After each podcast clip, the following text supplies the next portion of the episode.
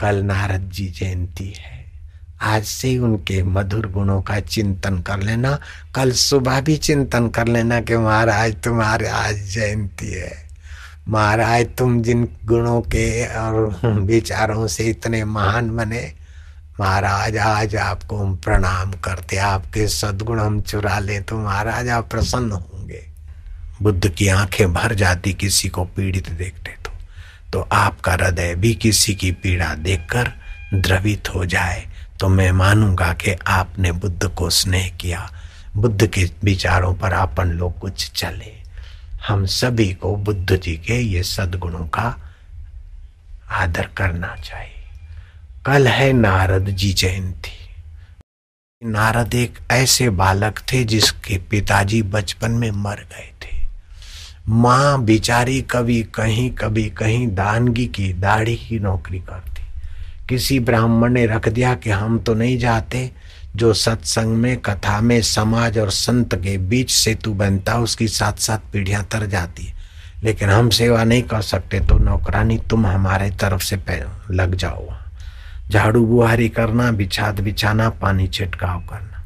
वो नन्हे से बालक को ले जाती वो बालक सत्संग के माहौल में बार बार महाराज के कीर्तन में, दर्शन में, सत्संग में बालक के मन में रंग लग गया।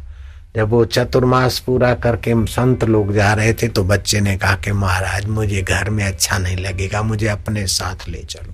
मुझे भक्ति करनी है, मुझे अच्छा लगेगा आपके साथ। बालक की नम्रता और सेवा का सद्गुण देखकर संतों का हृदय पसीजा और अपने हाथ से प्रसादी दे दी और हृदय और पावन हुआ। बालक का हृदय ने दृढ़ता की कि हम महाराज के साथ जाएँगे, बच्चों, बच्चा नहीं, आज से तेरा नाम हरिदास रखते हैं। लेकिन तू घर में रहकर भजन कर। जब तेरा प्रारब्ध होगा तीव्र तो फिर आगे आ जाएगा। बोले, मेरी माँ रोकती है। अरे, जो रोकता है, उसको भगवान सद्बुद्धि देते हैं। अगर सद्बुद्धि वो नहीं लेता है तो भगवान उसका शरीर ले लेंगे। तू चिंता मत कर। देव ऋषि नारद कहते हैं कि पाँच साल की उम्र में संत तो चले गए, मेरी माँ मेरे को रोकती टोकती थी, एक दिन मेरी माँ को सांप ने काटा और मर गई। पंचों ने उसका अग्नि संस्कार किया और मैं भी घर छोड़कर उत्तर दिशा चलता रहा, मुझे दिशाओं का ज्ञान नहीं था। संतों ने दिया मंत्र, जपता था और भगवान हमारे रक्षक, पालक, पोषक है। ऐसे कभी नदियाँ आई कहीं तालाब आए, कई मरुभूमि आई कहीं कस्बे आए। ऐसे करते करते मैं गंगा किनारे पहुँच गया। पीपल के वृक्ष के नीचे में थका मांदा भगवान को प्रार्थना कर रहा था। और जो ही आर्त भाव से प्रार्थना करते तो भगवान तुरंत हाथ पकड़ लेते। प्रकाश हुआ और आकाशवाणी हुई कि बालक, अभी तू मेरे दर्शन को सह नहीं सकेगा। जब तब कर और मुझे तू अगले जन्म में मिलेगा और तू मेरा खास पार्षद होगा। वही सत्संग के प्रभाव से मैं ब्रह्मा जी का पुत्र हुआ हूँ अभी देव ऋषि नारद हुआ हूँ। कहा तो दासी का पुत्र? आयु छोटी, विद्या कम, जाति कम, बुद्धि कम, फिर भी सत्संग इतना ऊँचा बना देता है कि मैं जाता हूँ तो श्री कृष्ण खड़े हो जाते मेरा आदर करते। ये सत्संग की महिमा देव ऋषि नारद जी बता रहे देव ऋषि नारद जी के लिए भगवान कृष्ण से सवाल पूछा राजा ने। राजा ने कहा कि प्रभु, आप देव ऋषि नारद की प्रशंसा इतनी करते हैं कि हमें आश्चर्य लगता है। राजा उग्रसेन ने कहा कि आखिर देव ऋषि नारद जी में क्या है? तब भगवान कृष्ण कहते हैं कि राजन उग्रसेन नारद जी विद्वान भी है, चरित्रवान भी है। और चरित्र का और विद्या का अभिमान नहीं है और निराभिमानी व्यक्ति स्नेह का पात्र होता है, इसलिए सभी लोग उन्हें स्नेह करते हैं। नारद जी, जो कुछ मिल गया, जहाँ नींद आई, वहाँ सो जाते, जो सात्विक भोजन मिला, खा लेते हैं।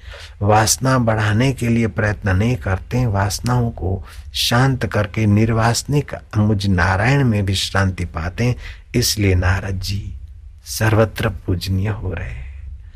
नारद जी, क्रोध रहित, भय रहित, चिंता रहित और ममता रहित पावन जीवन के धनी है। इसलिए नारद जी सर्वत्र सम्मानित होते हैं। ये मैं इसलिए सुना रहा हूँ कि आप भी कर सकते एक दासी पुत्र इतने गुण ला सकते हैं और देव बन सकते हैं। तो हम ची मुंबई वाले और यहाँ दिल्ली और कलकत्ता और कहीं कहीं से आए हुए हरिद्वार में, आप सभी लोग कर सकते रोज सुबह चुप चुप हो जाओ और संकल्प करो सम्य कि आज ज़्यादा सुख में या दुख में बहूँगा नहीं। सुख भी आएगा, चला जाएगा, दुख भी आएगा, चला जाएगा।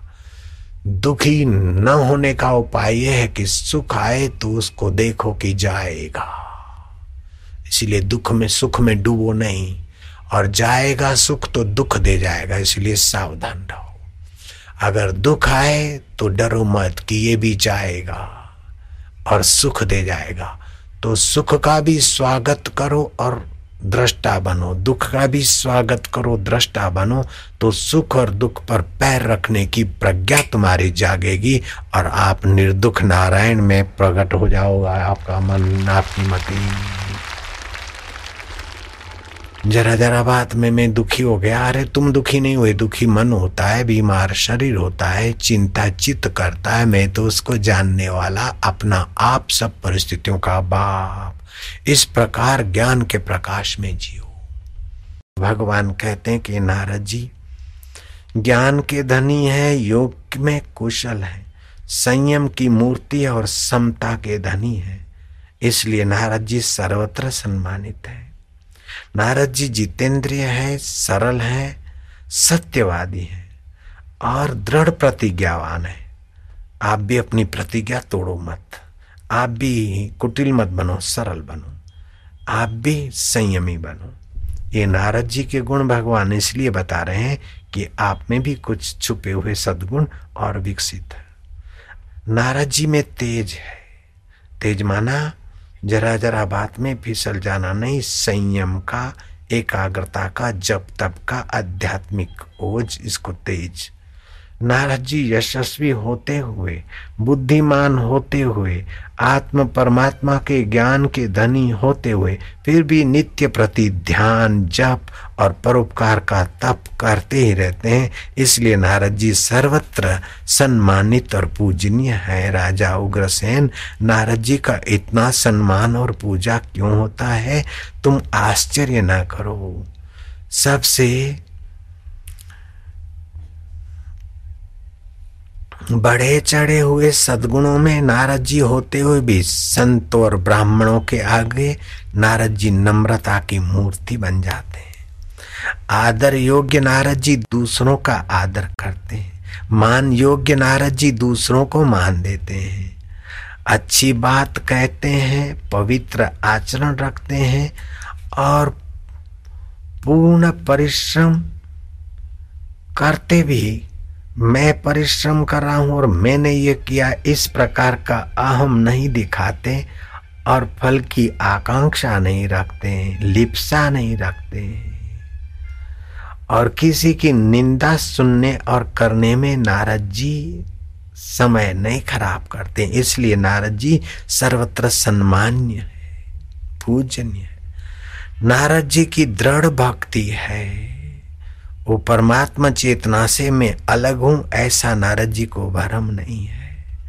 मैं शरीर हूँ, संसार सत्य है, ऐसी गलती नारद जी की मति से निकल गई है। मैं सत्य हूँ, चेतन हूँ, आनंद स्वरूप हूँ, ईश्वर का सनातन वंशज हूँ और आत्मा ही मेरा परमात्मा ही आत्मा होकर बैठा। इस प्रकार का दृढ़ भक्ति ज्ञान नारद जी के चित्त में है। नारद जी का हृदय शुद्ध है, उद्देश्य ऊँचा है और नारद जी अच्छे वक्ता है। अच्छे वक्ता की पहचान ये है कि सभा में छोटी से छोटी मति गति वाला भी उसकी बात समझे और बड़ी से बड़ी मति गति के धनी को भी उस बात से लाभ हो और मध्यम मति गति वाले को भी कुछ न कुछ प्रसाद मिले। ऐसे उत्तम वक्ता नारद जी हैं तो आप भी ऐसी वाणी बोलो जिसके साथ आप बात करते हो, चाहे किसी भी स्टैंडर्ड के हो, लेकिन आपकी बात उसको ठीक से समझ में आए और उसका हित हो। नारद जी सार गर्भित बोलने में सत्यवाक्य बोलने में हितकर बोलने में मधुर बोलने में माहिर है। और लोलुपता लो, मधुर तो सेल्समैन भी बोलता है ठग भी बोलता है लेकिन नारद जी हितकारी मधुर बोलने में कुशल है। इसलिए नारद जी का सम्मान दैत्यों का भी भला चाहते हैं, असुरों का भी, देवताओं का भी, मनुष्यों का भी। सभी का मंगल भाव से भरकर हृदय उनसे मिलते हैं और उनको सलाह देते हैं। नारद जी में आत्मश्लाघा का दोष नहीं है। इतने सारे सद्गुण और इतनी सारी प्रसिद्धि, इतना सारा सम्मान होने पर भी नारद जी कभी ये नहीं कहते कि मैं इतना बड़ा हूँ, मैं ऐसा हूँ, मैं वैसा हूँ। ऐसा नारद जी के चित्त में भरम नहीं होता। आप भी अपने चित्त में चार आदमी आपको मान दे तो ये नहीं सोचना कि मैं इतना बड़ा आदमी हूँ। मनुष्य की ये बड़ी भारी कमज़ोरी है कि अपना छोटा सा गुण भी बड़ा लगता है और दूसरे का छोटा सा अवगुण बड़ा लगता है। नहीं नहीं, अपने गुण को भूल जा, दूसरे के अवगुण को भूल जा और अपने और दूसरे की गहराई में जो परमात्मा है, उसको प्रीति कर। तो नारद जी आत्म प्रशंसा आत्मश्लाघा के गलती से बचे हुए और विषय विलास भोग से मैं सुखी होऊँगा ऐसी गलती नारद जी में नहीं है, दिल ने तस्वीरें हैं यार। ये उस शास्त्र में नहीं, मैं मिलावट कर रहा हूँ। दिल ने तस्वीरें हैं यार, जबकि गर्दन झुका ली मुलाकात कर ली। दिल में उस यार की, परमात्मा की ऐसी तस्वीर, ऐसी स्मृति है कि जब चाहो तो अंतर आत्मा का सुख। चलो री सखी, उस देश में जाइए, दिल के झरोखों में झुरमुट झुरमुट वो कौन निहार रहा है? सुख का साक्षी कौन बना है दुख का और चिंता का रोग का और तंदुरुस्ती का दृष्टा सृष्टा कौन बना है वही मेरा पिया परमेश्वर में उसका वो मेरा ओम आनंद ओम शांति ओम माधुर्य हरि ओम ओम ओम ओम ओम ओम ओम ओम ओम ओम प्रभु ओम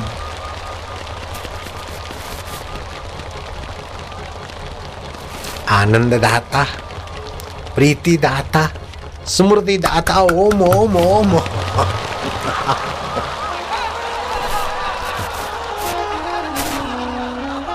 नारद जी का एक बड़ा भारी सद्गुण है कि वो सुख के लिए बाहर नहीं ताकते, अपने सुख स्वरूप परमेश्वर में ही गोता मारते। ये व्याख्या इसलिए कर रहा हूँ कि आप भी कोई सद्गुण नारद जी का ले ले। संत क्यों, कब प्रसन्न होते हैं?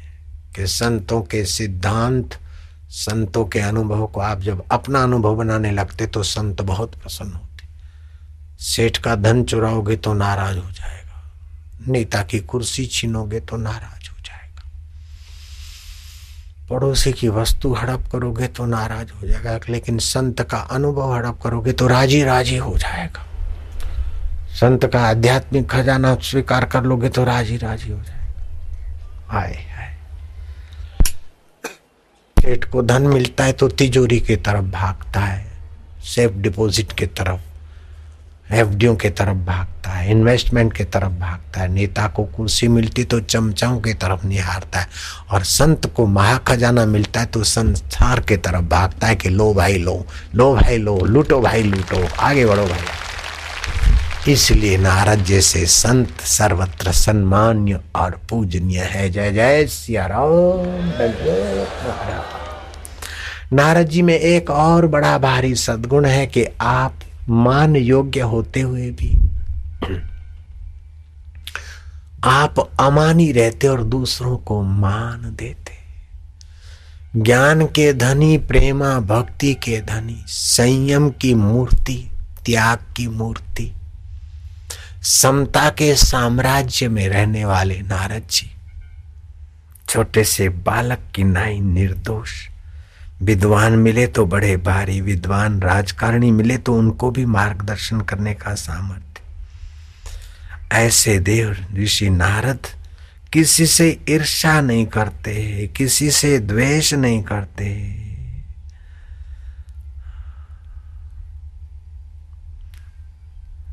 और अपना समय कहीं व्यर्थ नहीं गोते। सदा परोपकार, भगवत चिंतन, भगवत कीर्तन, ये तो भगवत शांति में, मौन में, भगवत ध्यान में रहते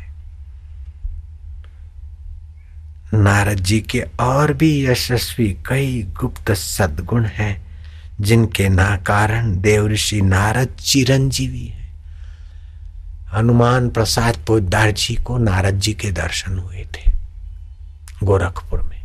जहाँ पर दर्शन हुए, वहाँ चबूतरा बनाए हुए मैं देख के आया। और हनुमान प्रसाद पोदार जी झूठ बोले, ऐसे व्यक्ति नहीं है, सोचना भी पाप है। ऐसे सत्यवादी व्यक्ति लिखते हैं कि ऐसे ऐसे देव ऋषि नारद जी आए थे, ऐसे ऐसे हुआ था। और हम उस बात को बिल्कुल सत्य मानते, निसंदेह। नारद जी हैं अश्वत्थामाए हनुमान जी हैं, ये सब चिरंजीवी कभी भी, कहीं भी, किसी भी रूप में आकर प्रकट और फिर अपने दिव्य रूप का दर्शन करा।